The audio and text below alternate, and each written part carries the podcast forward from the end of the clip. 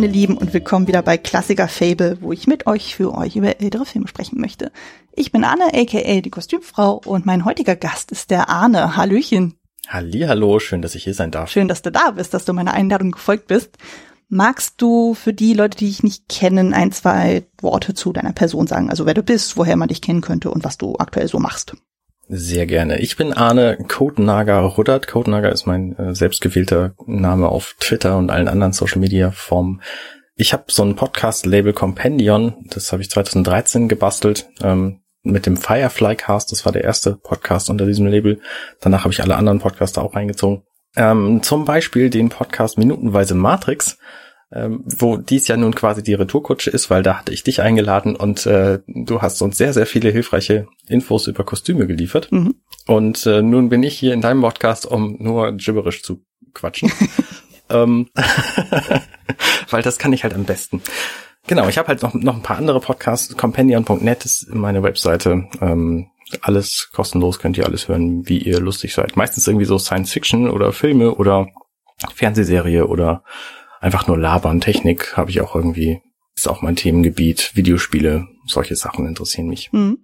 Ja, der Firefly Cast war tatsächlich der erste, den ich mit dir gehört hatte. Und darüber hatte ich ja dann auch minutenweise Matrix dann auch entdeckt, so. Und dann kam ja irgendwann ja die Anfrage von wegen, hey, du wurdest empfohlen, so, magst nicht vorbeikommen und über Kostüme reden. und äh, das packe ich auch in die Shownotes auch auf jeden Fall rein. Da war ich ja in den Folgen 71 bis 75 bei euch, wo das Ganze quasi mit der Szene anfängt, wo Neo und Morpheus im Fahrstuhl sind und das dann aufhört, wie das Orakel ganz ernst dann auf Neos Hände guckt.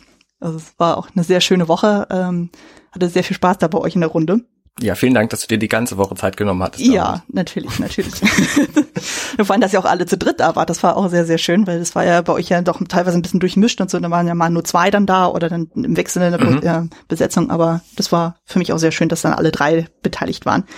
Und äh, genau, einen Podcast hattest du ja noch äh, vergessen zu erwähnen, ähm, offenbar The Orville.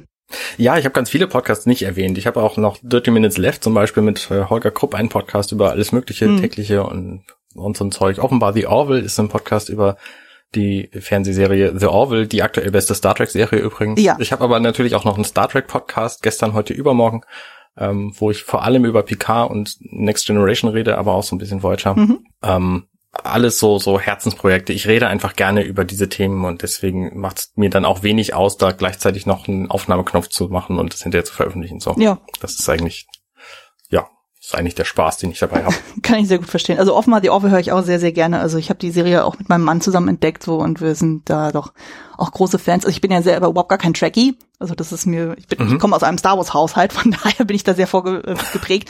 Und aber die Orville hat mich dann doch sehr, sehr schnell dann gekickt und hat gesagt, ja, das auf jeden Fall. PK haben wir auch gesehen, das haben wir, oder ich habe das zumindest dann auch bei euch dann nochmal nachgehört, um mal eure Meinung dann zu hören. Und das war dann schon interessant, dann so mal so zu gucken, so, okay, wie hat man sich selber wahrgenommen, insbesondere wenn man nicht so ein Trekkie ist und wie äh, mhm. seht ihr das dann? Das war auf jeden Fall sehr spannend. Wie hast du es denn wahrgenommen, jetzt wo wir schon bei dem Thema sind?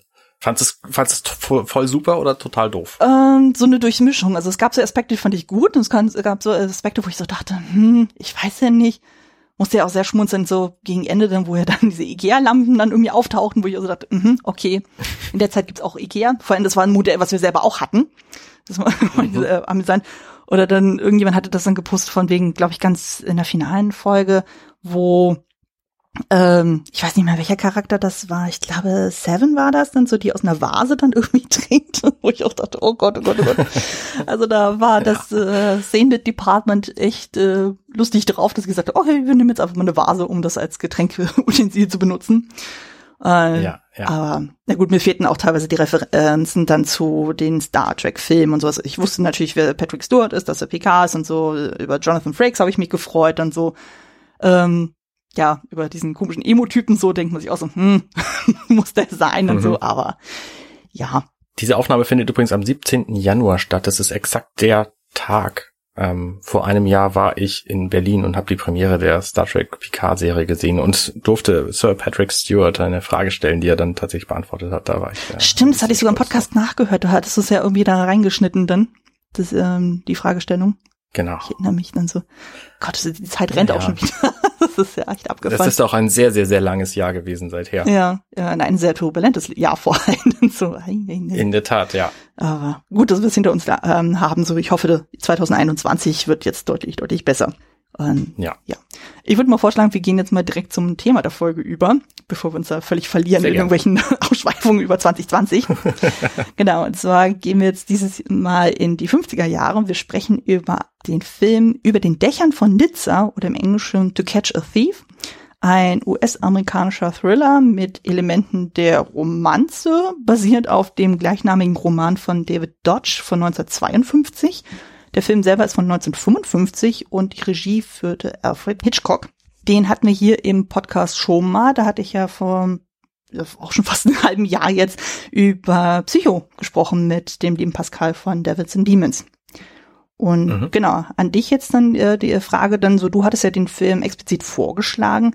Was ist denn dein erster Berührungspunkt mit dem Film überhaupt gewesen oder warum hast du diesen Film überhaupt vorgeschlagen?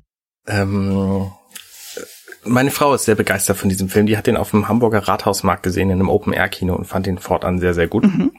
Ähm, und hat dann gesagt, den musst du unbedingt mal sehen.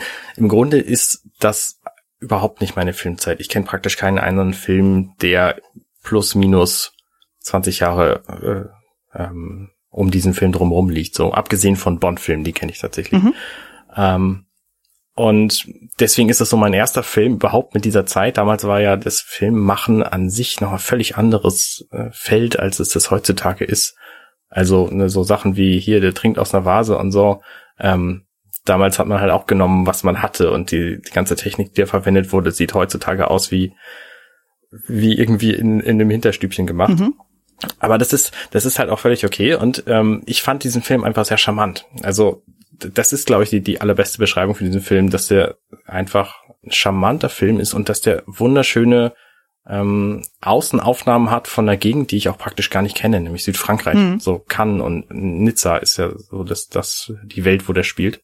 Und ich mag einfach diese Außenaufnahmen und ich finde die Charaktere auch toll. Das ist auch der erste Film mit Grace Kelly, den ich gesehen habe, mhm. weil der äh, andere Hitchcock-Film, wo sie mitspielt, ist ja das Fenster zum Hof. Ja wie heißt der auf Englisch? The Rare, Rear Window. Window. Und den habe ich halt nicht gesehen. Der einzige andere Film von Hitchcock, den ich kenne, sind, ist der, sind die Vögel, ist der Vögel, ist die Vögel. Mhm. Ähm, und den fand ich auch ziemlich gut. Und vor allen Dingen fand ich beeindruckend, dass ein Film in dieser Art überhaupt produziert wurde, weil heutzutage würdest du keine echten Vögel mehr nehmen und die irgendwo an der Tür festkleben, um die da zu filmen, sondern du würdest einfach Computer benutzen, mhm. um das zu machen. Ähm, und deswegen wird halt so ein Film wie der niemals, niemals wieder gemacht werden. Hm. Und das fand ich an dem faszinierend. Und an diesem fand ich einfach, die ganze Atmosphäre ist irgendwie sehr, sehr äh, elegant, nett, charmant. Mhm. Ja. Ähm, ja, bei mir war es wirklich komplettes Neuland. Ich kannte den Film überhaupt nicht. Ich hatte da mal den Titel gehört und hatte die ganze Zeit überlegt gehabt, so, woher kenne ich den? Woher kenne ich den Namen? Und dann fiel es mir halt irgendwann wieder ein, so, und zwar hatte ich mich ja bedingt durch meine Profession, dann Kostümbild, hatte ich mich natürlich auch damit mal äh, beschäftigt, von wegen so, ja, bei den Oscars, was wurde denn mal so alles Mögliche nominiert, so, was kam denn mal so in engere Auswahl? Und dann tauchte dieser Film dann irgendwann mal auf. Und mhm. äh, dachte ich so, ah, okay, das erklärt das auf jeden Fall. Und vor allem tauchte das bei mir, ähm, ich bin ja Amazon Prime-Kundin so, und dann tauchte der immer wieder mal auf, dann so in den ähm, Empfehlungen aber irgendwie hatte ich bisher noch nie so die richtige Muße dazu gehabt, das mal zu gucken. Und als du den Film halt vorgeschlagen hast, dachte ich, hm, okay. Und dann hatte ich halt eben gesehen auch, ähm, wie bei dir selber, auch so Grace Kelly. Ich kenne auch nichts von ihr. Und dann dachte ich so, hm, das wäre jetzt auch mal ein guter Aufhänger, das mal nachzuholen tatsächlich. Und ich habe im Zuge dessen tatsächlich sogar das Fenster zum Hof jetzt nachgeholt. Und der ist so gut. Ja. Der ist so gut. Also, aber dazu sagen wir später Meinst, wir hätten lieber über den reden sollen. Na, soweit will ich jetzt nicht gehen zu zeigen. Ich meine, äh, wenn jemand schon gezielt mit einem Wunschfilm kommt, dann so, dann nehme ich das auch zu Herzen. Dann so, ich kannte ja, wie gesagt, das Fenster zum Hof auch noch nicht. Von daher konnte ich ja mhm. darauf noch gar nicht eingehen. Aber ich denke mal, das eine oder andere Mal werden wir auch darauf Bezug nehmen. Ähm, genau, dann können wir nämlich jetzt mal zum Inhalt des Films kommen. Du darfst ihn gerne zusammenfassen. Du darfst ihn auch spoilern. Also an der Stelle natürlich auch ein Spoiler-Alarm. Also für diejenigen, die den Film noch nicht gesehen haben, so ähm, macht den Podcast kurz aus, guckt den Film und dann kommt ihr wieder. Sehr gut. Ähm, kurze Erwähnung noch, ich finde es äh, großartig, dass du einfach jetzt auf meine, auf meinen Wunsch hin quasi mit mir diesen Film besprichst. Das finde ich, rechne ich dir hoch an. Oh, Dankeschön. Ich, äh, das wäre auch immer langweilig, wenn ich immer nur meine Sachen dann irgendwie besprechen, so die ich unbedingt machen möchte. Und äh, ich finde es ja auch gut, wenn dann Leute gezielt Sachen vorschlagen, äh, weil das ja auch den eigenen Horizont auch mal erweitert. Ne? Mhm. Von daher, das ist die Ambition. Okay, ich habe die Zusammenfassung direkt aufgeschrieben, damit ich mich nicht verhasple. Das ist völlig legitim. Ich mache jetzt beim Lesen. Mhm. So.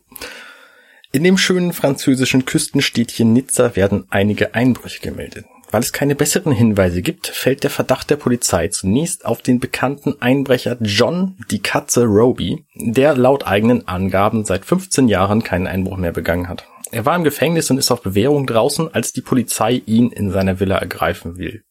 Er flieht und geht in Nizza zum Restaurant seines ehemaligen Gangbuddies Bertani, der sämtliche seiner sonstigen ehemaligen Miteinbrecher dort beschäftigt. Roby erfährt, dass Bertani und seine Mann nicht hinter den Einbrüchen stecken. Er beschließt, den neuen Einbrecher selbst zu fangen und möchte Infos über mögliche Opfer. Roby bekommt von Bertani ein Date mit jemandem versprochen, der ihm helfen kann. Er lässt sich von Danielle Foussard, der Tochter des ebenfalls ehemals kriminellen Weinkellners des Restaurants, per Boot zum Strand in Cannes bringen. Roby trifft auf einem Blumenmarkt in Nizza den Versicherungsagenten Houston, der ihm nach seinen, nach einigen Gesprächen eine Liste mit seinen Kunden gibt, die alle Schmuck versichert haben. Auf der Liste steht Jesse Stevens, die teuren Schmuck versichern lässt und im Carlton Hotel direkt am Strand wohnt. Im Casino des Hotels begegnen sich Roby und Jesse Stevens mitsamt ihrer Tochter Francie und dem Versicherungsagenten. Roby gibt sich vor Jesse als Holzhändler Conrad Burns aus. Am nächsten Tag ist erneut ein Einbruch passiert und es wurde Schmuck gestohlen. Francie und Roby gehen schwimmen, wo Danielle wieder auftaucht und Roby vorwirft, der Dieb zu sein.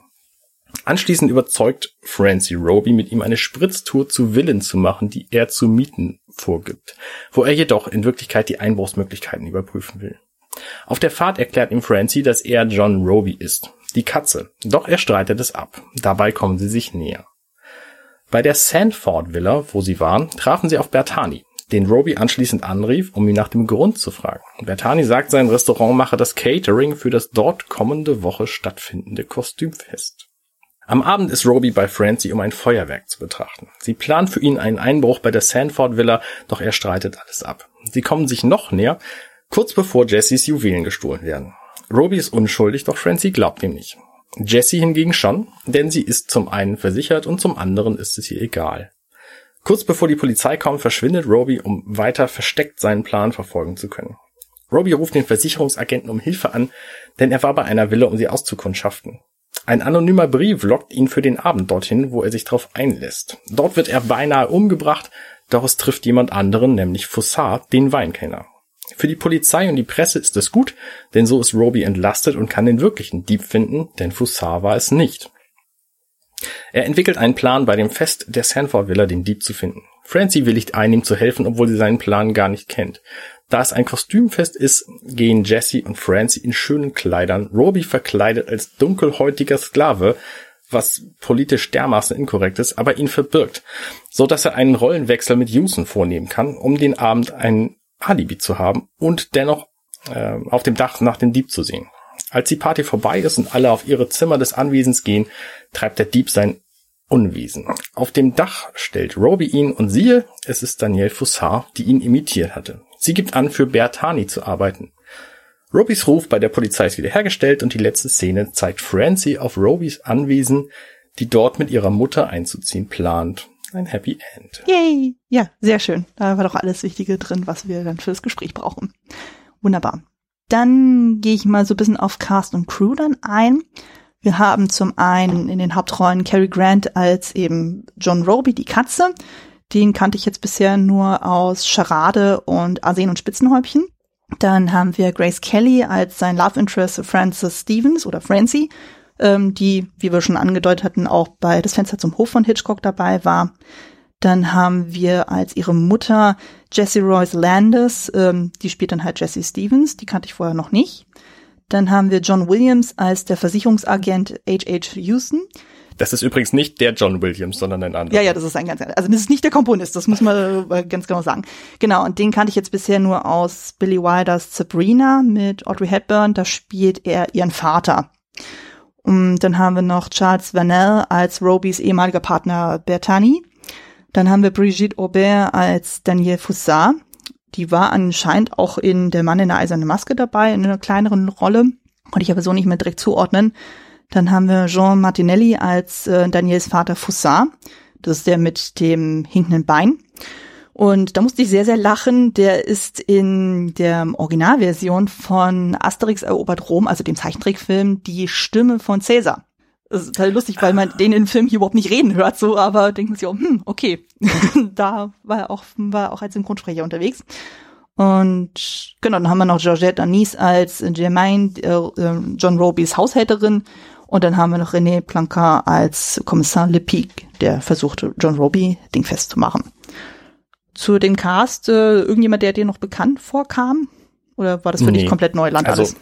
Das war tatsächlich für mich alles komplett Neuland. Auch Cary Grant habe ich vorher noch nie gesehen. Ich wusste, dass der irgendwie ein berühmterer Schauspieler ist. Mhm. Ähm, aber auch das ist als, als ich habe auch diesen Film gesehen, ohne irgendwas zu wissen. Ich kannte kannte die Schauspieler alle nicht und habe erst nach dem Film gucken begriffen, dass es Grace Kelly war, die ich gerade gesehen habe, mm. von der man ja so heutzutage im Grunde nur noch weiß, dass sie bei einem Autounfall ums Leben gekommen ist. Ja, ja, sie hat eine also infolgedessen. Ja, das war eine ziemlich tragische Geschichte. Genau, ähm, dann gehen wir mal weiter zur Crew. Regie führte Alfred Hitchcock. Ähm, das Drehbuch stammte von John Michael Hayes. Der hat auch das Fenster zum Hof ähm, geschrieben. Die Buchvorlage, wie schon erwähnt, stammte von David Dodge. Die Kamera führte Robert Burks, der hat bei diversen Hitchcock-Filmen die Kamera geführt, also zum Beispiel eben Das Fenster zum Hof, Vertigo und Die Vögel. Mm, das Kostümbild stammte von Edith Head. Die hat auch äh, das Fenster zum Hof ausgestattet und die hatten wir hier im Podcast auch schon mal. Die hat nämlich in dem Film Ein süßer Fratz mit Audrey Hepburn das Kostümbild gemacht und auch in Sunset Boulevard. Und mhm. das Szenenbild, das stammt von mehreren Leuten. Das haben wir von Hal Pereira. Der war auch bei das, äh, Ein süßer Fratz dabei und der hat auch das Fenster zum Hof ausgestattet. Und dann haben wir noch Joseph Macmillan Johnson, der auch bei das Fenster zum Hof dabei war. Also wir sehen, da sind durchaus Parallelen dabei. Ja. Genau. Ähm, dann gehen wir mal zum nächsten Part, zur Trivia. Hast du da eventuell so ein paar Fun Facts äh, rausfinden können, wo du sagst, oh, das hat dich überrascht oder das hat dich amüsiert oder total geschockt? Ja, ich habe tatsächlich drei Dinge, ähm, die ich faszinierend fand. Das eine hatte ich ja gerade schon erwähnt, diese ähm, Grace, dass Grace Kelly da eben mitgespielt hat. Die ist ähm, von der Kostümbildnerin, die, die meinte sie, also ich fange vorne an. Mhm. Ähm, Hitchcock sagte für das Kostümfest, was ja irgendwie so ein 18. Jahrhundert Kostümfest sei, mhm. da sollte die Kostümbildnerin sie einkleiden wie eine Prinzessin. Mhm. Und die hat zu dem damaligen Zeitpunkt natürlich noch nicht gewusst, dass Grace Kelly später die Prinzessin von Monaco werden wird. Mhm. Und der Rainier der Dritte, Prinz Rainier von Monaco, ähm, den sie da äh, geheiratet hat, den hat sie offensichtlich bei den Dreharbeiten zu diesem Film hier kennengelernt, mhm. was ich spannend fand. Und sie ist im September 82 infolge eines Autounfalls ähm, gestorben in einer ähnlichen Gegend wie da. Und es gab lange Zeit wohl die Gerüchte, dass es exakt dieselbe Stelle war, wo sie das Picknick in diesem Film mit Cary Grant hat. Mhm. Und das stimmt wohl aber nicht, mhm. ähm, behauptet jedenfalls Prinz Albert von Monaco ihr Sohn. Mhm das war das so das erste. Das ist jetzt nicht wahnsinnig funny für so ein Fun Fact, aber ich fand es trotzdem irgendwie unterhaltsam. Zählt zu Trivia, also von daher. Genau. Ähm, dann fand ich witzig diese Nachtszenen, die da später in dem Film vor allen Dingen die, die, die letzte, den letzten Akt begleiten. Die sind alle unglaublich nicht Nacht, mhm. sondern einfach nur dunkle Tagszenen, weil da überall der Schlagschatten von der knallenden Sonne ist. Und das, das ist mir schon beim Gucken aufgefallen und das hat ähm, Hitchcock sich ja wohl auch anders vorgestellt und es hat einfach nicht funktioniert und dann musste er damit leben, was, was passiert ist so. Mhm. Ähm, das ist natürlich schade. So, das äh, fand ich auch bedauerlich. Und das letzte, was Hitchcock durchgesetzt hat, obwohl das eigentlich für die damalige Zeit wohl sehr unüblich war, war das, ähm, die waren die vielen Anspielungen an Sex, die in diesem Film drin sind. Mhm. Ähm, das geht über verschiedene Dinge, die die sagen in den Filmen, wie zum Beispiel möchtest du äh, Bein oder Brust mhm. ähm, bei dem Picknick, als es irgendwie um das Hähnchen geht. Ähm, oder auch die Szene, wo wohl sie ihre Jungfräulichkeit verliert in dem äh, in ihrem Hotelzimmer kurz bevor die Juwelen ihrer Mutter geklaut werden. Das ist eigentlich zu explizit für die damaligen Verhältnisse gewesen, habe ich gelesen. Mhm. Und ähm, Hitchcock hat es aber geschafft durchzusetzen vor der Filmgilde oder wie auch immer da die Firma heißt, die das entschieden, entscheiden darf, ob der Film dann trotzdem gezeigt werden darf. Ähm, indem er da die Szenen von dem Feuerwerk zwischengeschnitten hat und dem Komponisten, ähm, wie hieß der noch? Warte mal, Lynn Murray, ähm, ist nicht sogar gesagt hat, er solle die Komponistin. Oh, Moment, das kann sein. Ja, stimmt. Ich glaube, Lynn ist ein weiblicher Name. Ich weiß es jetzt aber spontan das, auch nicht mehr. They ähm, haben jedenfalls dann die Musik ähm, fröhlicher gestaltet und nicht so nicht so offensichtlich verführerisch und deswegen hat äh, hat diese Szene dann in diesem Film tatsächlich ähm, wurde dir dann gezeigt und ist nicht rausgeschnitten worden. Mhm. Und das fand ich auch sehr spannend. Ja. Das sind auf jeden Fall alles sehr gute Nacht äh, äh, Fakten dann. Ähm, ich habe noch ein paar andere Sachen dann äh, zu ergänzen. Also zum einen der Originaltitel ähm, To Catch a Thief. Das äh, basiert auf einer englischen Redewendung, nämlich äh, Take a Thief äh, to Catch a Thief. Also was halt so sinnmäßig übersetzt halt von, äh, bedeutet, so es braucht einen Schurken, um einen Schurken zu fangen. Und das ist ja mhm. wirklich sehr, sehr doppeldeutig, weil einerseits geht es ja darum, dass ja eben John Roby als die Katze die quasi die falsche Katze versucht zu fangen und gleichzeitig äh, äh, impliziert das ja auch so, dass ja eben Francie diejenige ist, die dann halt die echte Katze dann fängt und sich dann quasi als mhm. Mann krallt und so. Also von daher kann man das beidseitig dann auch verwenden. Ähm, was ich auch krass fand, war dann, es gibt ja dann diesen Dialog zwischen Danielle und ähm, Francie. Also da wird ja immer dieses Thema Alter ja auch immer ähm, gesprochen, weil das hat es glaube ich gar nicht erwähnt. So Danielle ist ja eigentlich, also die, die Tochter von dem Kellner, sozusagen, die ist ja eigentlich die ganze Zeit in John Roby verliebt und sagt auch die ganze Zeit von wegen so, hey, wir könnten zusammen nach äh, Südamerika abhauen. Hm, hm. Mhm. Und so von wegen so, ja, was hat die Alte da, was ich nicht habe? Ich bin noch viel jünger und hübscher und äh, weniger verbraucht und so. Und im Endeffekt war die Schauspielerin Brigitte Aubert viereinhalb Jahre älter als Grace Kelly. Und Danielle war zu dem Zeitpunkt, die wird hier in dem Film ja die ganze Zeit als äh, Kind oder im Deutschen sogar als Backfisch bezeichnet, ähm, war in Wirklichkeit ja. schon 30. Also demnach war dann Grace Kelly Mitte 20. Wo man sich auch so denkt so, ja. uh, das war wirklich eine sehr krasse äh, Alters, ähm, Differenz dann so und auch gerade im Hinblick dann so Grace Kelly und G Cary Grant, so der auch, glaube ich, in seinen 50ern war. Irgendwie so in dem Dreh. Also, genau, der war 50, ja. Ja, also ja. das ist schon wieder Deswegen so. ist der Film wohl auch irgendwie verschoben worden. Der ist ja 54 schon gedreht worden und dann erst 55 auf den Markt gekommen, weil offensichtlich diese, dieser Altersunterschied von, von dem Liebespaar so ein proklamiertes Problem war, hm. was es dann letztlich aber nicht war. Ja, und genau. ich finde auch spannend, dass Cary Grant auch nur acht Jahre jünger ist als die Jessie Royce Landis. Genau, also quasi seine potenzielle Schwiegermutter. Dann Genau. Ja. Ja, die spielt auch in irgendeinem anderen Film auch seine Mutter dann tatsächlich. Aber das ist. Ja, ich dachte ihre. Ja, aber es ist, also in dem Film hier über den Dächer von Nitzern ist es ihre Mutter, aber in einem anderen, ich glaube auch sogar ein Hitchcock-Film, da äh, treffen Cary Grant und die Schauspielerin auch nochmal aufeinander und da spielt sie wiederum seine Mutter. Dann, also, ah, okay. also die kann, äh, kennen sich dann schon in irgendeiner Form. Die, genau, die Jessie Royce Landis war das. Und genau, als letzten Fun Fact, ähm, da geht es um die deutsche Übersetzung und zwar ist es ja so, das wird ja auch im Film erwähnt, er war ja mal, also John Roby war ja Teil der Resistance, also der Widerstandsbewegung im Zweiten Weltkrieg.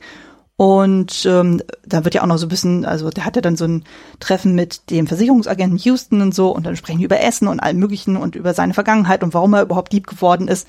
Und dann irgendwie in einem Nebensatz fällt dann irgendwie der Satz von wegen so, ja, dass ähm, John Robys Haushälterin mal in der deutschen Version sagt sie, ja, er hätte, äh, sie hätte mal aus einem Zirkus entlaufenen Löwen mit bloßen Händen gefangen.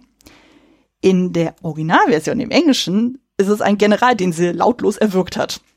Wo sie auch so denkt, mhm. so, ja, okay, ich kann verstehen, dass man in Deutschland dann vielleicht nicht die Original über, äh, das eins zu eins übersetzen wollte, sondern das vielleicht ein bisschen so von den Deutschen weglenken wollte. Man weiß es nicht. Aber das fand ich sehr emotional. Genau, noch ein kleiner zusätzlicher Fun Fact ist, ähm, Alfred Hitchcock äh, hat den Film vor allem deswegen gemacht, weil er Urlaub in Südfrankreich machen wollte. Denken wir so, ja, das macht doch irgendwie Sinn. Also, Wer kann es ihm verübeln? Eben, eben. Also von daher passt das ja schon sehr gut. Genau, dann machen wir mal weiter mit dem Release des Films. Und zwar hatte der Film am 2. August 1955 in den USA Premiere in Deutschland folgte im selben Jahr kurz vor Weihnachten am 23. Dezember 1955. Das Einspielergebnis lag bei 4,5 Millionen US-Dollar. Das Budget wiederum lag bei 2,5 Millionen Dollar, also demnach lief es dann gut. Die Kritiken waren eher gemischt. Also es gab Lob für die Hauptdarsteller und Hauptdarstellerin und für das französische Setting. Ähm, es wurde aber kritisiert, dass der Film im Vergleich zu anderen früheren Hitchcock-Filmen da nicht so viel an Suspense dann irgendwie hat. Also der ist ja doch sehr vorhersehbar. Und auch leicht. Ja, und auch sehr leicht. Also der, der ist ja, der ist ja nicht, ist nicht so düster wie die anderen von, von Hitchcock. Das stimmt. Ähm, nichtsdestotrotz wurde er trotzdem ähm, nominiert und ausgezeichnet für diverse Filmpreise. Bei den Oscars zum Beispiel hat er beste Kamera im Bereich Farbe gewonnen und war nominiert fürs beste Kostümbildfarbe und beste Szenenbildfarbe. Also damals wurde ja noch unterschieden zwischen Farbe und Schwarz-Weiß.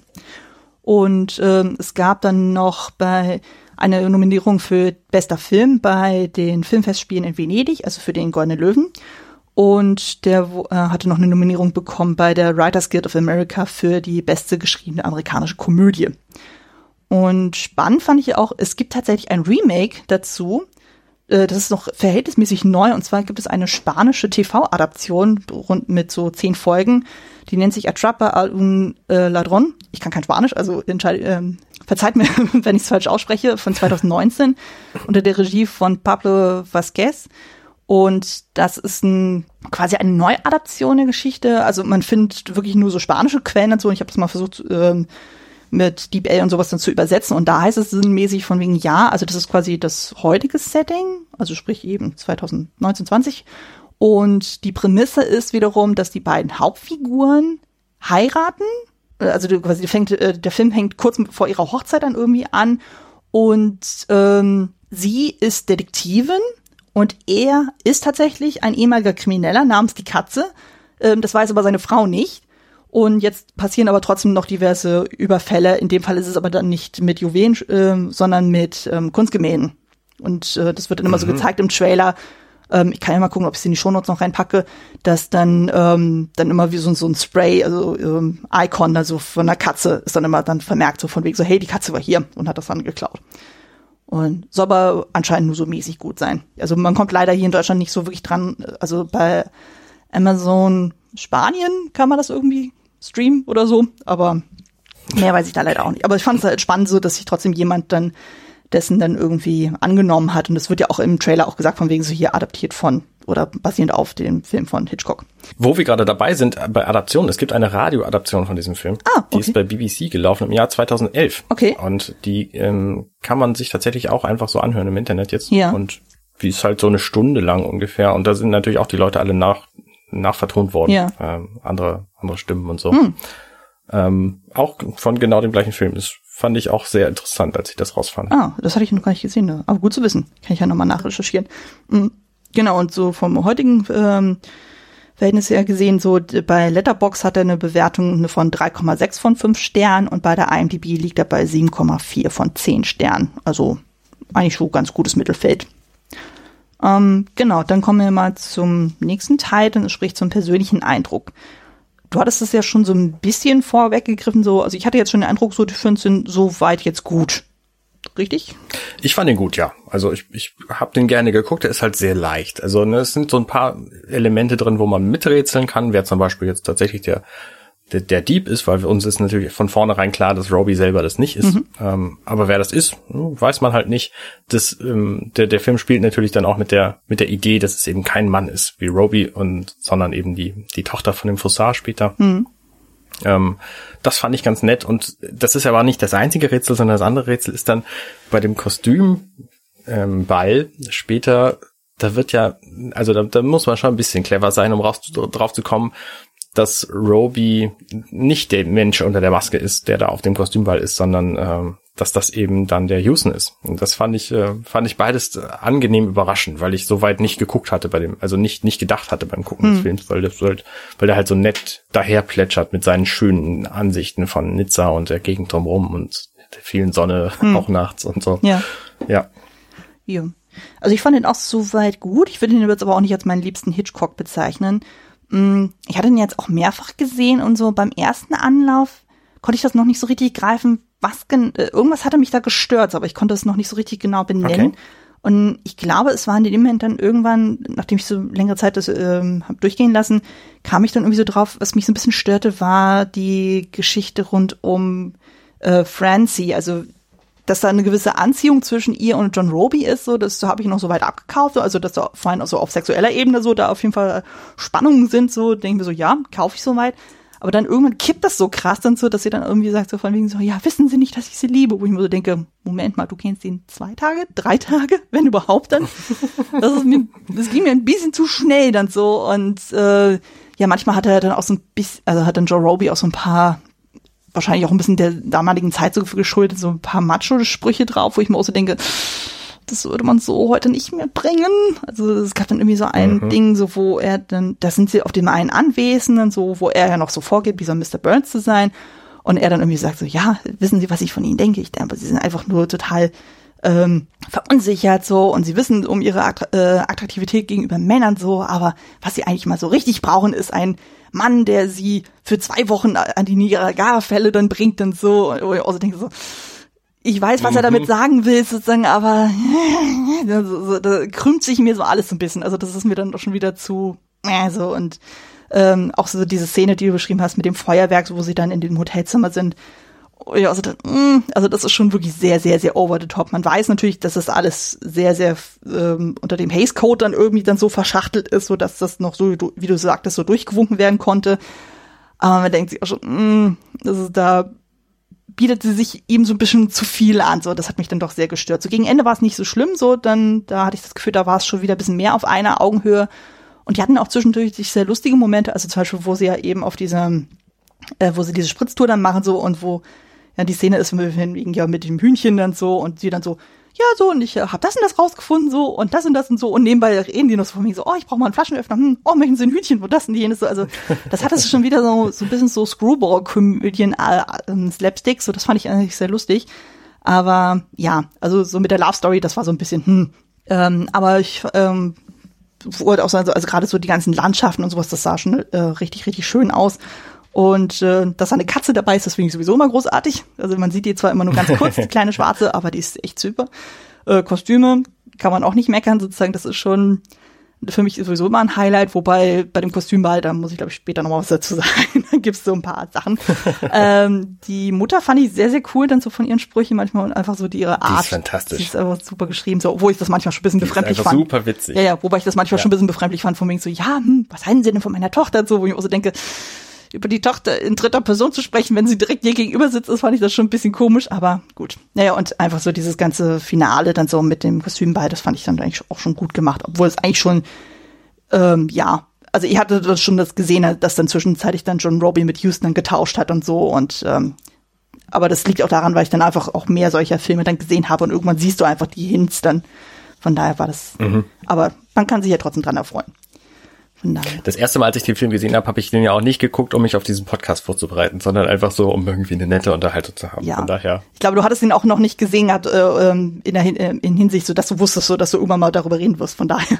Genau. Denke ich, genau. Von daher. Ich finde auch manche Dinge an diesem Film sind sehr befremdlich. Also zum Beispiel dieses Verkleiden als Dunkelhäutiger ist einfach überhaupt ja. nicht mehr drin heutzutage. Ja. Das ist sehr dermaßen falsch. Da habe ich gedacht, ja, nein, das, nein, auf keinen Fall. Ja. So, das wird so heutzutage nicht mehr machen. Und auch, dass er bei der Beerdigung dann Danielle einfach eine Ohrfeige gibt und alle stehen daneben, finden es okay. Ja. So, das geht halt für mich auch überhaupt nicht. Ja, also, also das geht echt wirklich nicht. Also, ähm, genau, wo du es mit dem Kostümball sagst, sozusagen, da ist ja auch das Ding, also, die haben ja dann eben dieses Setup, so die, ähm, die Gastgeber und Gastgeberinnen, die sagen ja so, okay, wir machen das alles im Stil des 18. Jahrhunderts, also sprich Rokoko.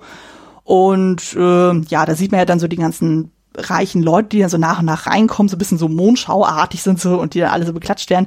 Und dann siehst du immer wieder mal, dann kommt dann eine mit so großen Hunden dann so, denke ich mir so, na gut, das ist noch halbwegs vertretbar. Dann kommt eine sogar mit Schafen, wo ich mir denke, okay, das ist eine Anspielung auf Marie mhm. Antoinette, so, hm, denke ich mir so, die armen Schafe. Und dann siehst du aber zwischenzeitlich dann eben so Leute, die dann halt so als Sklaven verkleidet sind oder sogar Kinder, die dunkle Hautfarbe haben, wo ich immer so denke so, oh je, oh je, oh je. Mhm. Also das mag ja vielleicht für das Rokoko historisch korrekt gewesen sein, aber für uns ist das äh, aus der heutigen Perspektive, wo wir schon alle deutlich mehr diverser aufgestellt sind, ist das schon, das würde man so heute nicht mehr machen. Ja. Ja, und das ist natürlich auch genau das gleiche wie wenn, wenn Jessie über Francie redet, ihre Tochter. Ja. Also, ne, das ist wahrscheinlich auch in der Zeit damals völlig in Ordnung gewesen, weil das einfach so gängig war. Mhm. Ähm, heutzutage ist das furchtbar. Ja. Also dieses Verschachern der eigenen Tochter an, überhaupt dieses dieses ganze Heiratsgebaren und dass er ihr dann die die Jungfräulichkeit nimmt so und das ist alles so dermaßen altbacken. Mhm ja, also das sind so die Dinge, die mich an so einem Film auch stören, aber das ist wahrscheinlich an vielen anderen Filmen aus der Zeit äh, eben genauso. Und das ist auch bei Filmen von vor 15 Jahren noch genauso. Ja, ja, also das hat ja wirklich sehr, sehr lang gedauert. Also ich meine, mit dem Haze Code, das ging ja, glaube ich, bis irgendwie in die Anfang 60er Jahre. Das fällt ja auch noch damit rein, zum Beispiel bei Psycho war ja zum Beispiel auch dieses Dilemma von wegen, ja, dass man überhaupt eine Toilettenspülung sieht. Das war ja schon, boah, so, das geht ja mal gar nicht. Und das generell sich Mann und Frau treffen äh, und die sind nicht verheiratet, so, das ist ja auch schon wieder, boah, also das ähm, mhm. alles, ähm, wie gesagt, dem Haze Code dann geschuldet so und das ist alleine aus 67. hier. Hm? Bis 67 war der, war der Ah, okay, gängig. hast gerade nochmal parallel gegoogelt.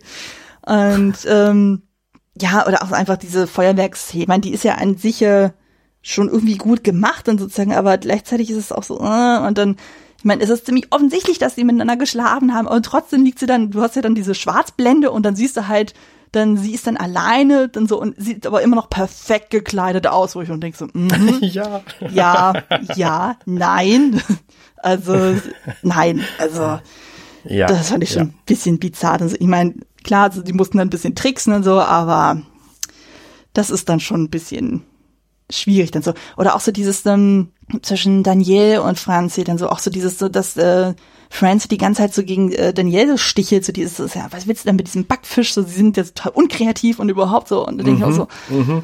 Uh, ich meine, gut, Backfisch ist natürlich jetzt die deutsche Übersetzung, aber allein so sie als Teenager dann irgendwie zu beschreiben und auch Danielle ja auch irgendwie sagt so, ja, was willst du denn mit so einem alten Auto, wenn du ein viel jüng, äh, jüngeres, günstigeres Auto kriegen kannst, was wesentlich länger hält, so wo ich auch so denke, okay, wenn du wirklich mhm. äh, eine Figur spielst, die Teenager ist und du bietest dich einem Ü30, äh, 40 Typen an, das klingt so falsch, das klingt so krass falsch, dann so, also, ja. Und äh, also. Ja, ja. Nee. Aber wir sind ja schon quasi so mitten in dem Analyseteil dann so, ähm, was ist dir denn so generell so an Themen und Stilmitteln noch so aufgefallen in dem Film, wo du sagst, ah, okay, das äh, springt die Du hast es gerade schon erwähnt in, in, in dem Nebensatz, ähm, die Schwarzblenden sind mir extrem aufgefallen. Der Film hat unglaublich viele lange Blenden. Mhm. Also das kenne ich auch aus heutzutage heutigen Filmen nicht mehr. Da sind in der in der Zeit, wo dieser Film eine Blende macht, hat ein moderner Film drei Schnitte. Mhm. Ähm, also das ist mir wirklich aufgefallen, dass da sehr viele Szenen einfach gerade diese diese diese Feuerwerksszene wird halt einfach schwarz geblendet und viele andere Szenen werden auch schwarz geblendet oder ineinander geblendet, wenn die, wenn die, der Ort wechselt beispielsweise. Mhm. Das fand ich schon sehr, sehr beeindruckend an dieser Kameraart, dass das einfach eine völlig andere Art war, so einen Film zu schneiden, als es das heutzutage wäre. Mhm.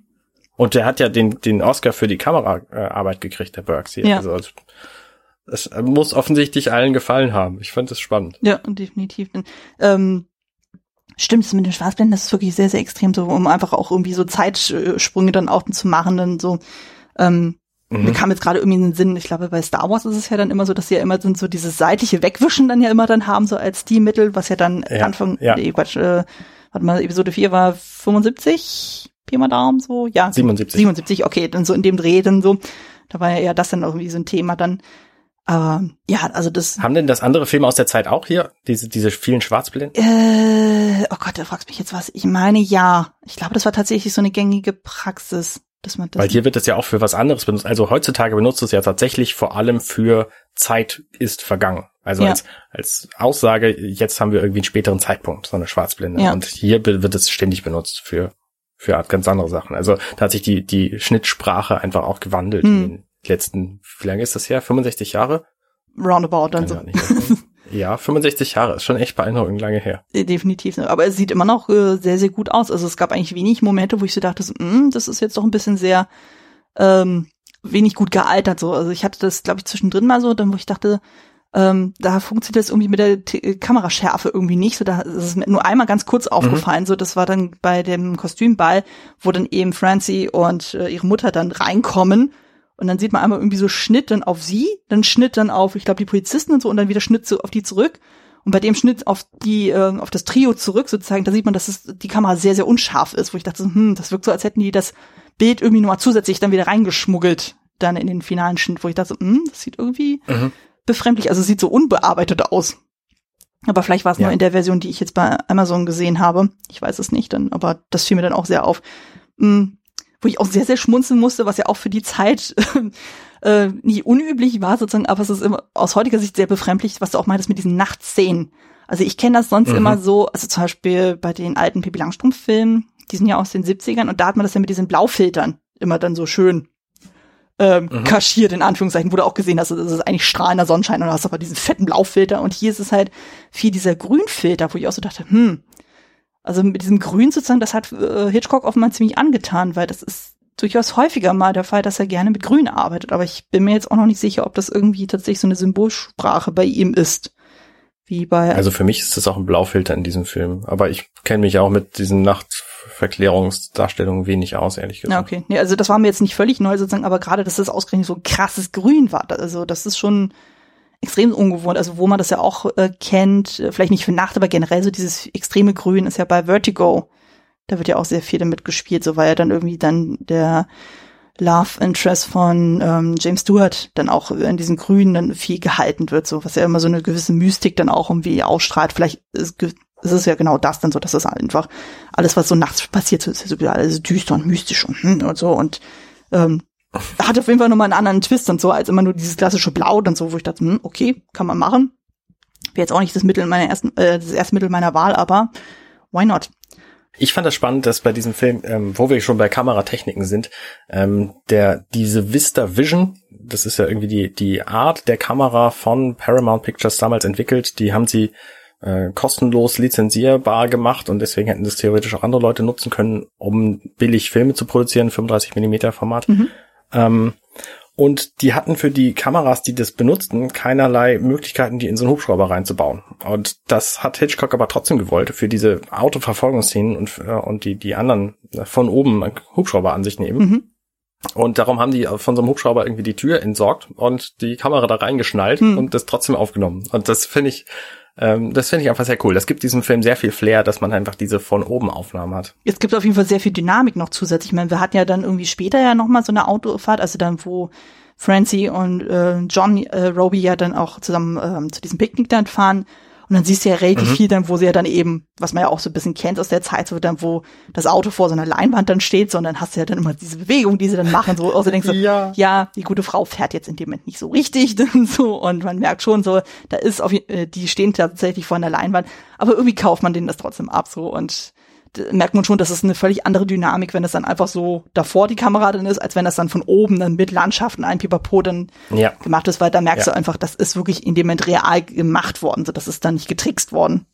Das Wobei tatsächlich sie selber ja Grace Kelly hier in diesem Film auch Auto gefahren ist. Das war irgendwie keine Stunt, keine Stuntfrau, die da ihre Rolle als Autofahrerin übernommen haben hm. soll, sondern sie war das einfach selber auch bei diesen Verfolgungsjagden. Ja. Ähm, das finde ich auch spannend. Auch das würde wahrscheinlich heutzutage nicht mehr passieren. Nee, definitiv nicht. Also von ähm, der kurzen Zeit, die ich ja auch bei Filmen und Serien da, dabei war, da werden ja selbst für die simpelsten Sachen dann irgendwie da Sicherheitsvorkehrungen dann getroffen. Also ich erinnere mich noch bei einer Geschichte, das war bei irgendeiner Hamburger Vorabendserie, da ging es irgendwie darum, dass ähm, zwei Leute ähm, an so einer Klippe dann irgendwie sich zusammen hinsetzen, um sich zu unterhalten so und da wurde auch irgendwie drum getrickst und so, dass sie auf jeden Fall äh, dann so irgendwie ähm, so Sicherheitsgurte dann umgeschnallt bekommen haben und dann mit so einem riesigen langen Seil nach hinten raus dann irgendwie befestigt waren, was man natürlich aus der Ferne nicht gesehen hat. Aber zumindest war klar, selbst mhm. wenn sie nach vorne kippen würden, sie würden sofort aufgefangen werden. Und solche Späße. Also da wird, heutzutage wird da sehr, sehr, sehr, sehr drauf geachtet, so dass da auf jeden Fall nie was passieren kann in irgendeiner Form. Also da ist immer ein Stunt-Koordinator auch dabei. Und selbst so simple Sachen wie, was ich, dann es gibt eine Schlägerei und sowas, da hast du immer jemanden dabei, der vorher dann diese Choreografie mit einem dann macht. Und ähm, ja, also da Gut, da ist man damals, glaube ich, da ein bisschen weniger drauf bedacht gewesen. Also, mein gut, ganz, ganz, ganz früh, wenn man sich so überlegt, so in den Zwanzigern so, so Leute wie Buster Keegan und sowas, was die teilweise für Stunts gemacht haben und denkst so, oh Gott, oh Gott, oh Gott, das ist doch kein Wunder, dass sich alles mögliche brechen und so. Also es ist schon ja. echt bizarr und so. Also da ist man heutzutage doch deutlich vorsichtiger geworden. Wahrscheinlich eben, weil man dann weiß, ja. es gibt ja doch diverse Filmunfälle, die man hätte vermeiden können. Aber gut, dann. In der Tat.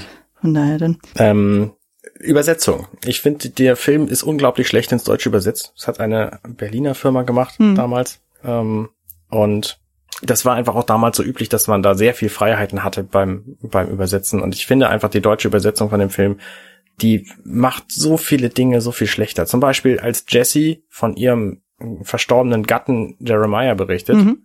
Den Namen erfährst du im Deutschen, glaube ich, gar nicht. Mhm. Also ne, im Englischen sagt sie den, glaube ich, drei, vier, fünf Mal.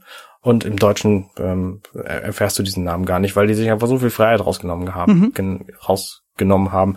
Du hast ja vorhin schon die, die ähm, Wehrmachtsanleihen ähm, da mhm. äh, erwähnt, dass er irgendwie 72 Leute umgebracht hat äh, und das so freimütig zugibt.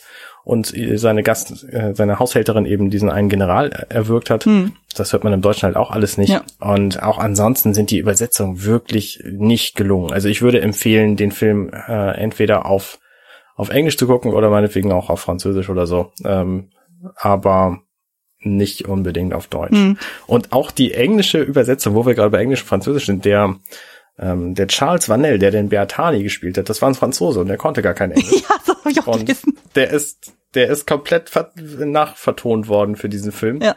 Was dazu führte, dass, ähm, dass es auch wohl Szenen gibt, wo er redet, aber sein Mund sich nicht bewegt. Ja. Ähm, wie das natürlich so ist beim, beim Nachvertonen. Und überhaupt auch die Audioaufnahmen an dieser französischen Riviera waren wohl sehr schwierig. Es gibt eine Szene im Film, wo man nur Musik hört. Da kommt ähm, da fragt John Roby gerade Francie am Strand, ob sie schwimmen gehen wollen, glaube ich. Mhm. Und sie, sie schüttelt dann den Kopf und man hört halt keine Stimmen. Und es liegt einfach daran, dass es so windig war, dass diese Aufnahmen einfach Müll waren und sie nicht benutzt werden konnten. Mhm. Und halt Hitchcock gesagt, ja, nee, kommt dann halt nur Musik, so, hilft ja nichts. Ja. Das, und das finde ich auch spannend. Ja, das, ähm, das kenne ich aber auch selber auch noch. Also ich erinnere mich noch, ähm, ich weiß nicht mehr, bei welcher Produktion das war, da hatten wir auch allein schon damit zu kämpfen, wenn über uns Flugzeuge flogen.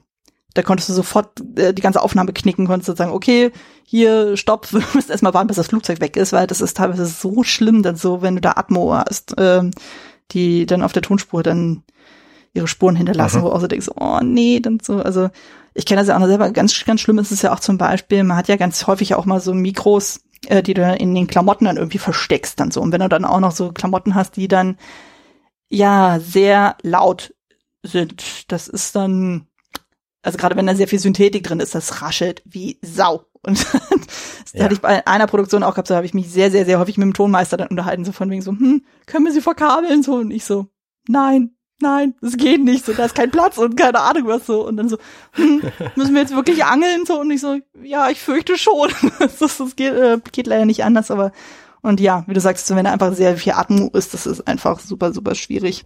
Aber ja. Ja, aber das kennen wir vom Podcast aufnehmen auch. Also, ja, ja, das ist ja. Vor der Tür ein, ein LKW oder ein Krankenwagen vorbeifährt. Ja, ich, meine, ich bin jetzt zum Beispiel froh, dass ich jetzt äh, an einem Sonntag aufnehme mit dir, weil momentan haben wir jetzt äh, Nachbarn, die relativ frisch eingezogen sind so und irgendwie in einer Tour wird jetzt gerade gebohrt, wie blöd. Also irgendwie habe ich das Gefühl, seit Corona ist und seit der Lockdown ist, sind alle dabei, irgendwie in der Wohnung zu bohren. Und das klingt immer so, als würden sie direkt neben dir stehen. So, du wirst du wahnsinnig was natürlich mit einem kleinen ja. Kind besonders äh, tricky ist, dann so die sich dann wirklich völlig, gestört, also einer aneinander kuschelt so und denkst so, oh, wann hört denn das auf? Dann so. Wo ich auch so denke, ja, das kann ich sehr gut verstehen. Also von daher mit Tonaufnahmen. Ja, vor allem, ich glaube, in der Szene, die du jetzt beschrieben hast mit dem, äh, mit dem Schwimmen gehen, so, ich glaube, da war es auch so richtig krass windig. Also wenn ich mich richtig Ja, genau, ja. Genau, ja, das ist ja auch mal ganz, ganz tricky. Wenn es die ganze Zeit immer so macht und so, da, da kannst du nicht großartig mit Dialogen arbeiten dann. Aber Nee, da kannst du auch keinen Podcast bei aufnehmen. Nee, definitiv nicht. Von daher dann, nee, das geht ja dann noch schon. Ja. Was ich aber sehr charmant fand, war zum Beispiel, da gibt's ja diese Szene mit äh, Roby und Houston, wo es um das Thema Dieb sein dann geht. Also von wegen so, wie mhm. definiert sich ein Dieb so und ab wann wird man als Dieb angesehen und wann nicht? Also da geht's ja auch ganz viel um dieses Thema, ja, äh, quasi sich immer für seine Sünden rechtfertigen müssen. Ähm, weil Roby sagt ja auch sozusagen, er war ja relativ lange dann eben dieser Juwelendieb so und hat dann gesagt, okay, ich setze mich jetzt quasi zur Ruhe, ähm, nachdem er auch im Gefängnis dann war, aber trotzdem muss er sich wirklich jeden Tag aufs Neue rechtfertigen. So, wohingegen, zum Beispiel, wenn ein Houston dann im Hotel war und dann einfach mal irgendwie einen Aschenbecher mitnimmt oder dann irgendwelche Essenseinladungen dann irgendwie abrechnen lässt durch seine Firma, ja, die ja, Spesenrechnung, genau. ähm, das ist dann schon eine andere Gewichtung dann so, wo ich dachte so, hm, stimmt eigentlich. Also das ist dann, da habe ich auch vorher noch nie so wirklich drüber nachgedacht, aber ich dachte so, ja, das macht eigentlich Sinn, so dass man dann sagt so, naja, äh, so jemand wie Houston, würde, äh, da würde man gar nicht drauf kommen, so da mal zu fragen, so, ey, übrigens, so, zeigen Sie mal Ihre Taschen und sowas, wohingegen John Roby dann jedes Mal aufs Neue dann beweisen muss, so, so nee, der hat da nichts, äh, äh, der hat da keinen Dreck am Stecken. Ähm, gut, das macht es auch nicht besser, dass er ständig vor der Polizei flieht dann, aber naja, wahrscheinlich weiß er dann so, okay, selbst wenn er jetzt äh, brav mitkommen würde, so, das wäre nicht unbedingt das Beste für sein Glück. Aber ich finde, das ist eine spannende Definition von Dieb und von, von Unehrlichkeit, die ihn ja hier in diesem Moment auch so ein bisschen reinwäscht. Hm. Ich meine, er hat irgendwie äh, diesen Einbruch begangen vor 15 Jahren, ist dann geschnappt worden, hat im Gefängnis gesessen und ist halt jetzt irgendwie rehabilitiert und wird dazu Unrecht verfolgt. Das ist ja der einzige Grund auch, warum wir ihn als, als Hauptdarsteller, äh, warum wir mit ihm mitfühlen mhm. wollen und, und können. Und ähm, der Versicherungstechniker, äh, Versicherungsagent Houston hier, der wird halt quasi so als als Spieler und als äh, als als Bösewicht hingestellt, weil er quasi damit ähm, also er wettet ja quasi darauf, dass das, dass die Juwelen nicht gestorben, nicht nicht gestorben, nicht gestohlen werden. Mhm. Und das finde ich ist auch eine sehr interessante Art von Versicherung und überhaupt dieses ganze ganze Wesen so ein bisschen so ein bisschen greifbar zu machen. Mhm. Und das finde ich macht dieser Film ganz gut. Also warum Diebe sind, wie sie sind und warum Versicherungen sind, wie sie sind. Mhm. Ähm, da kriegt man hier schon eine, eine, Idee für. Das fand ich ganz cool. Ja, ich fand es auch spannend, dann auch die, wiederum die Haltung von Jessie, also Francis Mutter, so die auch sagt so, naja, auf der einen Seite sieht sie es auch nicht ein, dann die ganze Zeit ihre äh, Juwelen wegzuschließen, so weil die geklaut werden könnten, sondern die sollen ja auch präsentiert werden. Aber im Nachhinein sagt sie auch so, so ach, eigentlich bin ich ganz froh, dass die weg sind, weil das ist ja doch ziemlich lästig, das mal rumzutragen, wo ich so dachte, mhm. Ja. Und, also einfach ihre ganze Haltung zu, zu der ganzen Geschichte, so von wie so, ach Mensch, hier, so, okay, sie sind John Robbie, ja, hm, ja, okay, so und äh, dann auch noch ihre Tochter so anfährt, so von wegen, ja, hey, der hat uns an, in das Licht geführt. Und die so, ja, dein Vater war doch auch ein Schwindler so. Und äh, der Mann hier hat wenigstens Charakter, wo du auch so denkst, so, mhm, okay. also die ist sehr völlig entspannt. So cool. Ja, ja, also die ist so cool, die Frau. Also die hat auch eine wirklich schöne Rolle hier, hier gekriegt. Die, hat, die macht den ganzen Film auch erheblich besser, als er, als er ohne sie wäre. Ja, das stimmt dann so. Ähm, ich meine, es ist ja auch immer so eine Sache bei Hitchcock-Filmen und Frauenrollen so, hm, aber bei ihr hat man das Gefühl so, okay, die hat schon irgendwie ein bisschen, äh, ja, die hat auf jeden Fall guten Charakter. So, so ähm, bei Grace Kelly so, hm, gerade weil ich jetzt auch frisch das Fenster zum Hof gesehen habe, wo ich mir denke, mh, hm, also jetzt der Film war nicht unbedingt so, das ist nicht ihre Glanzstunde. Also in Fenster zum Hof ist okay. sie deutlich, deutlich, deutlich, deutlich besser. Also okay. auf jeden Fall sehr, sehr nahelegen, den Film zu gucken. Also allein, weil es ein wirklich unglaublich gutes Kammerspiel ist und so und ähm, ja, es ist einfach und auch, auch dieses Finale so, du, du krallst dich quasi so in die Tischplatte rein so und denkst so, oh mein Gott, oh mein Gott. Selbst wenn du weißt, wie es ausgeht, sozusagen, ist es schon so, oh mein Gott, oh mein Gott, das ist äh, richtig, richtig gut. Also kannst du jetzt mal. Klingt zu thrillig für mich. Ja, aber äh, aber sehr guter Thriller. Also das ist ähm, schon sehr, sehr spannend dann so. Kann ich auf jeden Fall nahelegen. Mm, irgendwas wollte ich gerade noch ansprechen. Ach ja, genau, weil ich im Vorfeld dann auch drauf angesprochen wurde, bei Twitter so von wegen so, ja, könnt ihr nicht mal über die Kostüme da reden? So, und dachte so, ja, äh, ich glaube, da muss ich tatsächlich ein, zwei Worte dazu sagen. Also, gerade bei dem Kostümball, es wird ja gesagt, das ist 18. Jahrhundert. Es ist eine ja. sehr, sehr freie Interpretation von 18. Jahrhundert. Also es gibt äh, Leute, die sind dem relativ nah von den Silhouetten und ähnlichen so und von den Farben so. Und es gibt so Leute, unter anderem leider auch Francie, die da überhaupt nicht reinpassen. So gar nicht, gar nicht, gar nicht. Also man muss sich ja so vorstellen, so vom Rokoko her, du hast keine so krassen freien Schultern, keinen so krassen freien Rücken wie sie und die ganze Rock-Silhouette sieht völlig anders aus. Was sie da hat, das ist wie so eine, eher schon wie so eine Kuppel dann so. Und das ist einfach nicht typisch 18. Jahrhundert. Das ist dann eher schon 19. Jahrhundert. Also das würde, wenn dann noch eher so Richtung Sissy-Zeit dann noch ähm, verkauft werden können. Aber so ähm, im Rokoko hast du ja dann eher so diese Röcke, die dann eher so in die Breite dann gehen, aber nicht nach vorne oder nach hinten dann so. Das ist dann, ähm, das führte dann dazu, dass die Frauen dann teilweise quer durch die Tür mussten. Dann so Warum die das gemacht haben, ist ein völlig anderes Thema sozusagen, aber allein das dann so. Und man sieht ja auch so, dass da unglaublich sehr mit Farben gearbeitet wurde, also Technicolor äh, in Höchstform. So, ich meine, die sehen alle wirklich gut aus und so, aber wenn man sich so ein bisschen mit Kostümgeschichte auskennt, denkt man sich auch so, äh, ja, da, ja. Aber gut, da es ja die High Society ist, da denkt man sich auch so, ja gut, die wollen ja auch ein bisschen glänzen und ähm, oder auch, dass Francie dann eine goldene Perücke trägt, sozusagen, das ist auch nicht zeitgemäß. Also das wäre dann, wenn dann so eine weiß gepuderte. Also da. Und was mich auch sehr gestört hat, war ja auch so, wie gesagt, die haben ja sehr viel so Synthetikkleidung dann an sozusagen und dann rauchen die alle wie blöd. Da denken wir so, oh Gott, oh Gott, oh Gott, das muss doch gestunken haben wie Sau. Wenn da auch nur ansatzweise irgendwas an die Nähe der Klamotten dann kommt, so das, äh, das fuckt ja alles ab. Also. Mhm. Das ist nämlich das, ähm, das hat man ja äh, zum Beispiel in der Schneiderlehre war es bei uns ja so, wir mussten ja dann, um zu gucken, okay, wie reagieren Stoffe, also mussten wir teilweise mal so einzelne Fäden nehmen von, was ich zum Beispiel Baumwollstoffen, also so natürlichen Stoffen oder Synthetikstoffen und einfach mal gucken, diesen dann anzuzünden, also den Faden so und dann zu gucken, wie reagiert er drauf. Es gibt ja welche, die einfach sich zerbröseln, die zur Asche fallen und so Synthetik-Sachen, die würden sofort einfach verklumpen und das stinkt dann dementsprechend mhm. und so. Also so Synthetik-Sachen, die riechen dann eher so nach Öl Und dann die Natursachen, die riechen dann zum Beispiel nach Pferd oder nach irgendwie ähm, irgendwas Pflanzlichen. Also man würde es sofort sehen und so. Und wie gesagt, wenn da so ein Synthetikkleid sofort anfängt dann zu fackeln, wenn die da alle quarzen wie blöd, da ich hoffe mal, die hatten da sehr viele Feuerlöscher dort. Also das äh, hätte ich nicht verantworten können. So, also das, äh, vor allem, das waren ja wirklich sehr, sehr, sehr, sehr viele Leute, die da rumwuselten. Also man hat natürlich auch gesehen, dass es komplett Studioaufnahme war. Also allein, das finde ich auch wiederum wieder sehr charmant in der Zeit, so dass das siehst du, wenn du den Himmel dir anguckst, so das ist totales Matte Painting. Also dass du einfach ja, so einen künstlichen ja. Himmel dann hast du auch so denkst du, ja, gut, das macht ja auch irgendwie Sinn, dass, dass sie das irgendwie so ein geschlossenes Setting dann irgendwie haben, dann so. Und äh, aber auch dann, wo Daniel dann so auf dem Dach da rumklettert und so, ich denke so, oh Gott, ich hoffe, die hatten da auch irgendwelche Sicherheitsvorkehrungen. so. Weil das hatte ich jetzt so nicht erkennen können, so inwieweit die da irgendwie mit zwei Bildebenen gearbeitet haben, so ob da irgendwas drunter lag und so, weil das sah ja schon wirklich sehr krass hoch aus. Ähm, aber ich kann mir vorstellen, dass zumindest. Ich glaube kaum, dass sie, dass sie Cary Grant da die, die Danielle haben festhalten lassen. Das kann ich mir Ich glaube auch nicht. Also ich kann mir vorstellen, dass sie da irgendwie mit auch so einem Sicherheitsgurt irgendwie da was, äh, dass sie zumindest in der Luft äh, hängen konnte, ohne dass sie da irgendwie runterfällt oder sowas. Ich weiß es nicht, aber ja, ja. das sah schon teilweise schon sehr gut. Deine Ausführung gerade zu den zu den Kostümen waren übrigens der, einer der Gründe, warum ich den mit, der, mit dir besprechen wollte.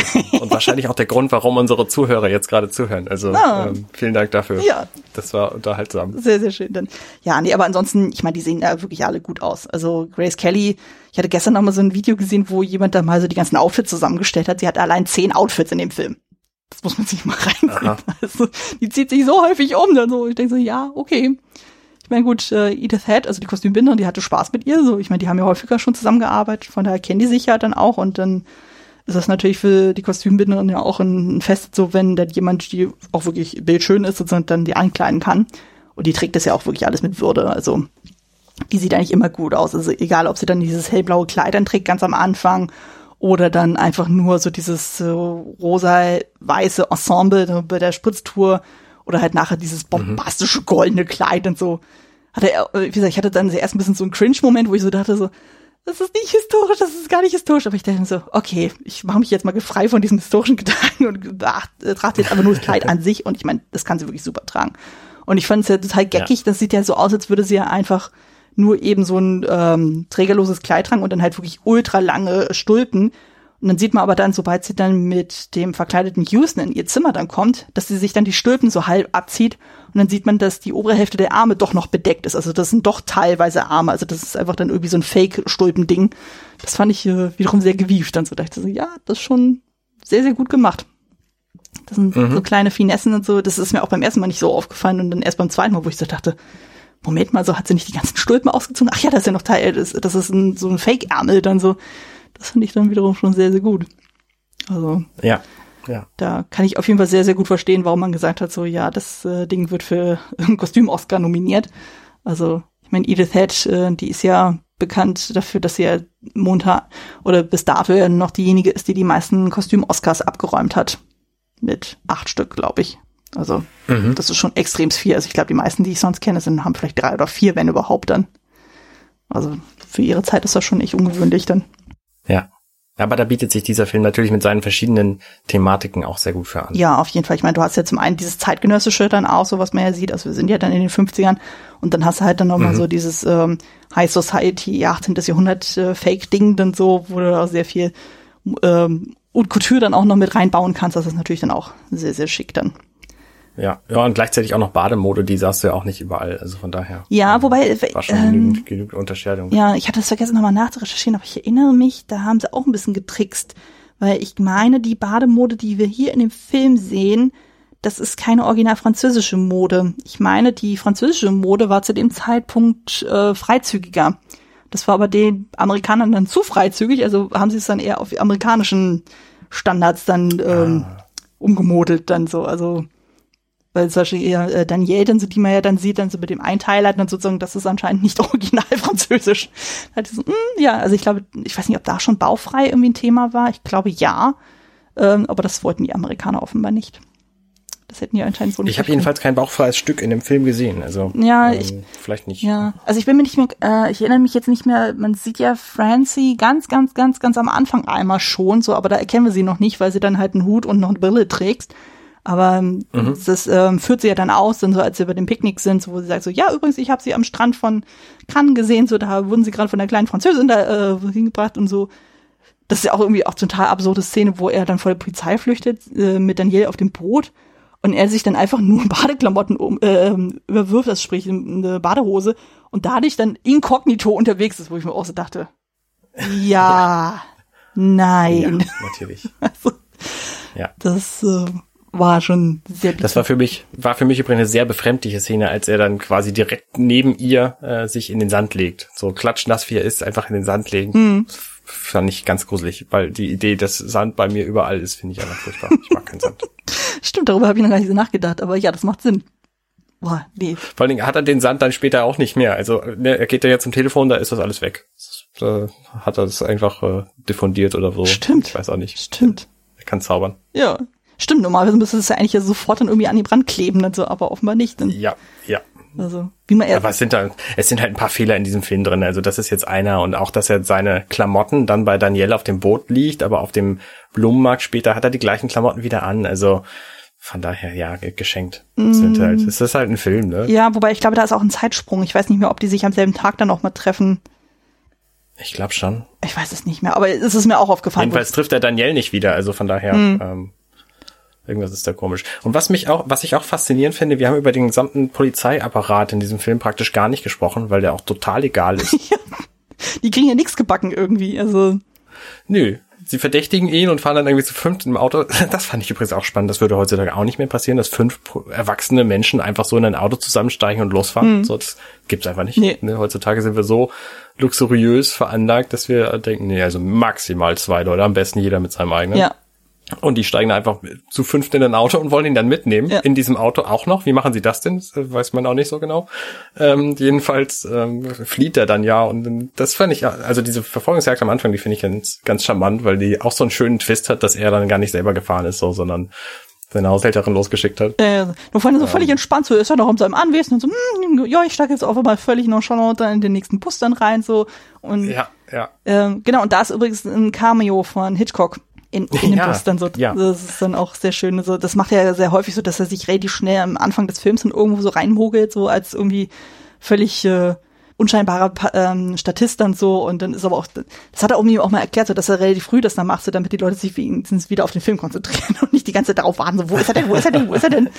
Ja, clever, ja. Ja, ja, das von daher. Direkt in der in dieser Busszene, wo dann Cary Grant sich hinsetzt, ähm, da setzt er sich neben einen Vogelkäfig und das finde ich auch sehr schön, weil die Vögel dann sofort wild werden, weil er ja die Katze ist.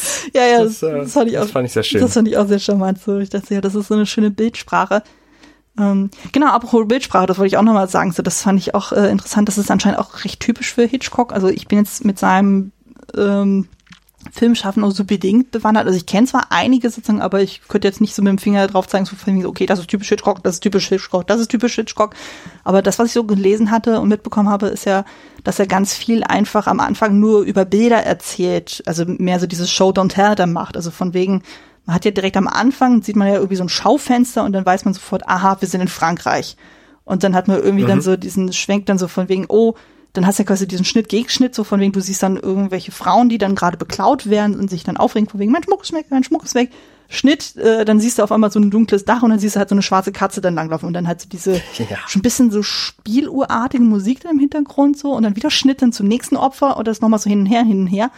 Und dann hast du dann irgendwie den Schwenk, dann siehst du erstmal über die, äh, die fran- südfranzösische Landschaft und dann geht es ja Zoom Richtung des Anwesens von John Roby und dann sieht man halt, oh, da ist eine Frau, die den Haushalt macht und schwenkt dann durch das Haus und so und schwenkt dann zu seiner Hauskatze, schwenkt darum auf die Zeitung, auf die sie liegt und da ist halt eben dieser Artikel von wegen so, ja, hat die Katze wieder zugeschlagen. Schnitt äh, und dann schwenkt dann wieder dann raus auf die Veranda und da sehen wir das erstmal John Roby. Also von da wird relativ innerhalb von ein paar, drei Minuten dann schon klar, okay, das ist das Setup, das ist die Hauptfigur, darum geht es. Ähm, Ja, das finde ich schon genau. sehr, sehr clever gemacht. Also das finde ich schon wieder gut.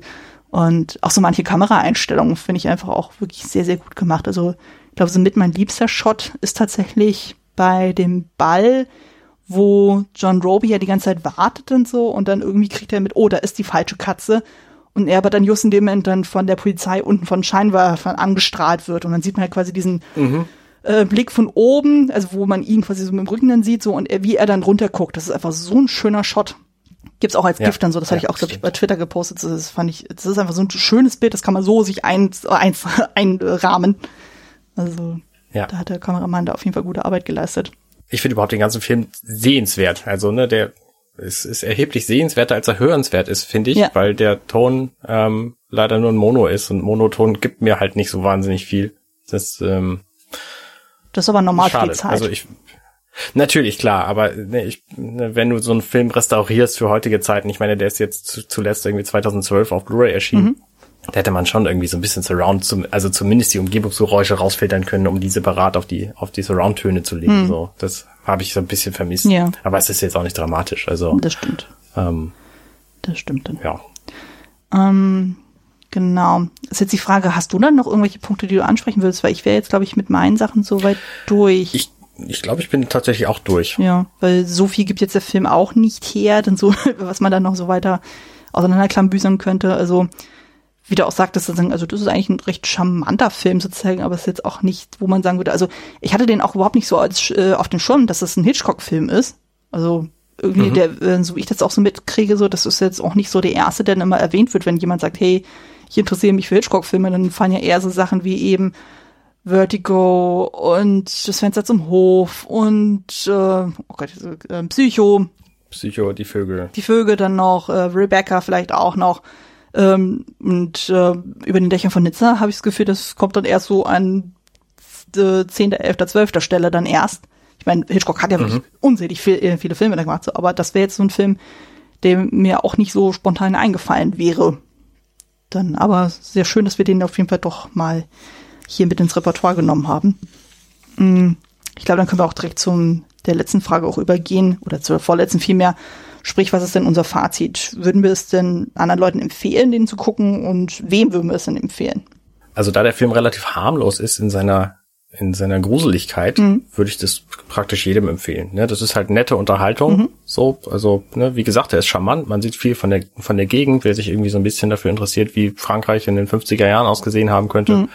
Ähm, der kriegt hier einen ganz guten Einblick. Ähm, Film mit Grace Kelly kann man sich auch mal angucken. Ähm, Cary Grant, also für mich spricht jetzt nichts dagegen, diesen Film zu empfehlen, abgesehen von den natürlich total aus der Zeit gefallenen ähm, ähm, politische Inkorrektheiten, die der Film so bietet.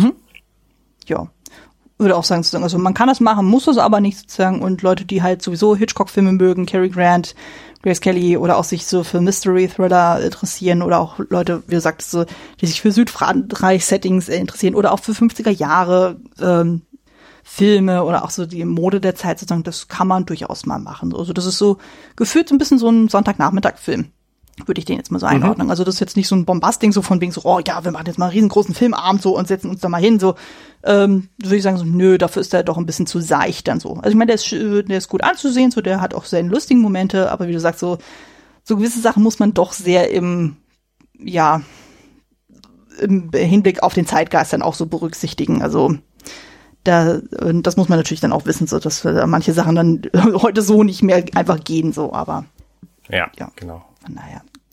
Ist dann halt ein Kind seiner Zeit, so kann man das sagen. Also es entschuldigt natürlich nichts so, aber so weiß man so, okay, das war einfach damals wirklich ein anderes Verständnis davon, so wie man ähm, People of Color darstellt dann so oder wie man wie das Frauenbild auch selber sozusagen da ähm, muss man einfach so drüber schauen so und sagen, okay, das akzeptiert man so, dass es halt in dem Moment so war und dass man da auch kritisch sein darf, das ist völlig in Ordnung und das sollte man auch, dass man das nicht einfach so Ja. eins eins dann schluckt dann.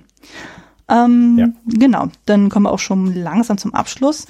Und zwar, genau, das hatte ich ja schon ein bisschen angerissen, so angenommen, man möchte einen äh, Filmabend machen, man möchte so eine Art Doppelfeature machen oder eine Filmthemenwoche. Was wären dann so Filme, die du äh, zusammen mit diesem Film empfehlen würdest? Wie ich anfangs schon sagte, ich kenne mich praktisch gar nicht aus in der Zeit und in der Welt. Ähm, mir fällt wirklich nicht viel ein. Und ich würde auch tatsächlich, wie du das gerade empfohlen hast, keinen Filmabend mit diesem Film planen, sondern den vielleicht irgendwie als Nachmittagsfilm vor einem Filmabend gucken, so. Ähm, als, als Vorbereitung während des Vorbereitens des Filmabends, so. Ja, also ich hätte zumindest so ein paar Sachen, also ähm, wie gesagt, das müssen ja keine Sachen sein, die wirklich aus der Zeit sind. Also ich habe ja auch ein paar Sachen rausgesucht, die jetzt nicht explizit nur äh, aus den 50er sind, aber zumindest, was ich auf jeden Fall sehr, sehr nahelegen würde, ist das Fenster zum Hof von 54. Also der ist quasi davor entstanden. Der ist halt sowohl von äh, Hitchcock als auch mit Grace Kelly. Das spricht schon mal sehr dafür. Was ich auch sehr, sehr mhm. empfehlen kann, ist Charade mit Cary Grant und Audrey Hepburn. Das ist auch so ein bisschen so, so ein romantischer Thriller von dem Regisseur von Singing in the Rain, Stanley Donen. Das ist, ähm, der ist auch sehr charmant. Und ähm, was ich auch sehr, sehr empfehlen würde, so, ich komme ja nie dazu, Filme von Hayao Miyazaki zu empfehlen, aber jetzt äh, passt das sehr, sehr gut. Und zwar den, sein Erstlingswerk, Das Schloss von Cagliostro. Das ist quasi ähm, ein Spielfilm zu Lupin III, also sprich zu dem Dieb und so und einfach so diese Dieb-Thematik, so greift das dann sehr, sehr schön auf. Also wenn jemand so ein bisschen Anime-affin ist, sozusagen, den kann man diesen Film auf jeden Fall nahelegen. Naja, ansonsten empfehlen sich dann halt auch andere Filme mit Hitchcock und Cary Grant, ähm, wie jetzt zum Beispiel Im Schatten des Zweifels, Psycho, Rebecca. Ähm, wer es ein bisschen lustiger mag, dem empfehle ich auch Arsen und Spitzenhäubchen und wer dann her so diese Detektivgeschichte so ein bisschen mag, den kann ich ja auch nochmal nahelegen, äh, was wir hier im Podcast auch schon mal besprochen haben. Äh, Sherlock Junior von Buster Keaton. Der ist auch mhm. ganz schön. Also das ist halt auch eher so was Leichtes dann. Mm, genau, dann können wir nämlich auch schon zum Abschlussfinalen kommen. Ähm, du darfst jetzt noch mal ein bisschen Werbung für dich machen. Du hast ja am Anfang schon relativ viel gesagt, aber jetzt darfst du es gerne noch mal äh, auffrischen für jene, die es am Anfang nicht mehr so ganz auf dem Schirm haben. Wo kann man dich denn im schönen Internet finden? Also am, am einfachsten findet man mich, mich über meine Webseite compendion.net, C-O-M-P-E-N-D-I-O-N. Pack ich die Show Notes. Eine Mischung aus, aus Companion und äh, Compendium. Also ein, ein Begleiter, aber auch ein, eine Wissensdatenbank quasi. Mhm. Das war meine Intention für den Namen. Mhm. Ähm, und auf Twitter bin ich be bekannt als Code Naga, wie der Code und der Naga. Der Naga ist übrigens eine Fabelschlange und nicht der, das Nagetier, sondern mit A hinten. Hm. So. Die weibliche Version heißt Nagini, wie die bei Harry Potter. das war jetzt auch meine erste Assoziation. Ähm, also der, der Code Naga ist tatsächlich auch ein männliches Wesen. Mhm. Ich bin ein männliches Wesen. Ja. So, na, ansonsten äh, wollte ich, ich habe, glaube ich, am Anfang alles gesagt. Alles gut. Also ich packe alles nochmal in die Show Notes, auch nochmal zu den einzelnen Podcasts direkt dann so, dann könnt ihr gezielt dann auch äh, draufklicken, was euch dann interessiert. Genau, mich findet ihr mit Klassiker Fable und Kostüm Fable wie gewohnt auf klassiker-fable.de, das Ganze im Haus des Second Unit. Ihr findet mich auch bei sämtlichen Podcatchern, bei iTunes und bei Spotify und dann aber auch bei Twitter. Und ihr find, könnt mir aber auch privat folgen unter dem Nickname Kostümfrau. Da findet ihr mich sowohl bei Twitter als auch bei Letterboxd. Genau. Ich danke dir herzlich, dass du hier vorbeigekommen bist und mir diesen Film mitgebracht hast. Vielen Dank für die Einladung. Schön, dass ich hier sein darf. Ja, sehr, sehr gerne und darfst auch gerne wiederkommen. Und genau, ich hoffe, ihr hattet da draußen so viel Spaß beim Zuhören wie wir beim Aufnehmen und ich hoffe, ihr hört auch beim nächsten Mal wieder rein. Bis dahin, macht es gut und tschüss. Ciao, ciao.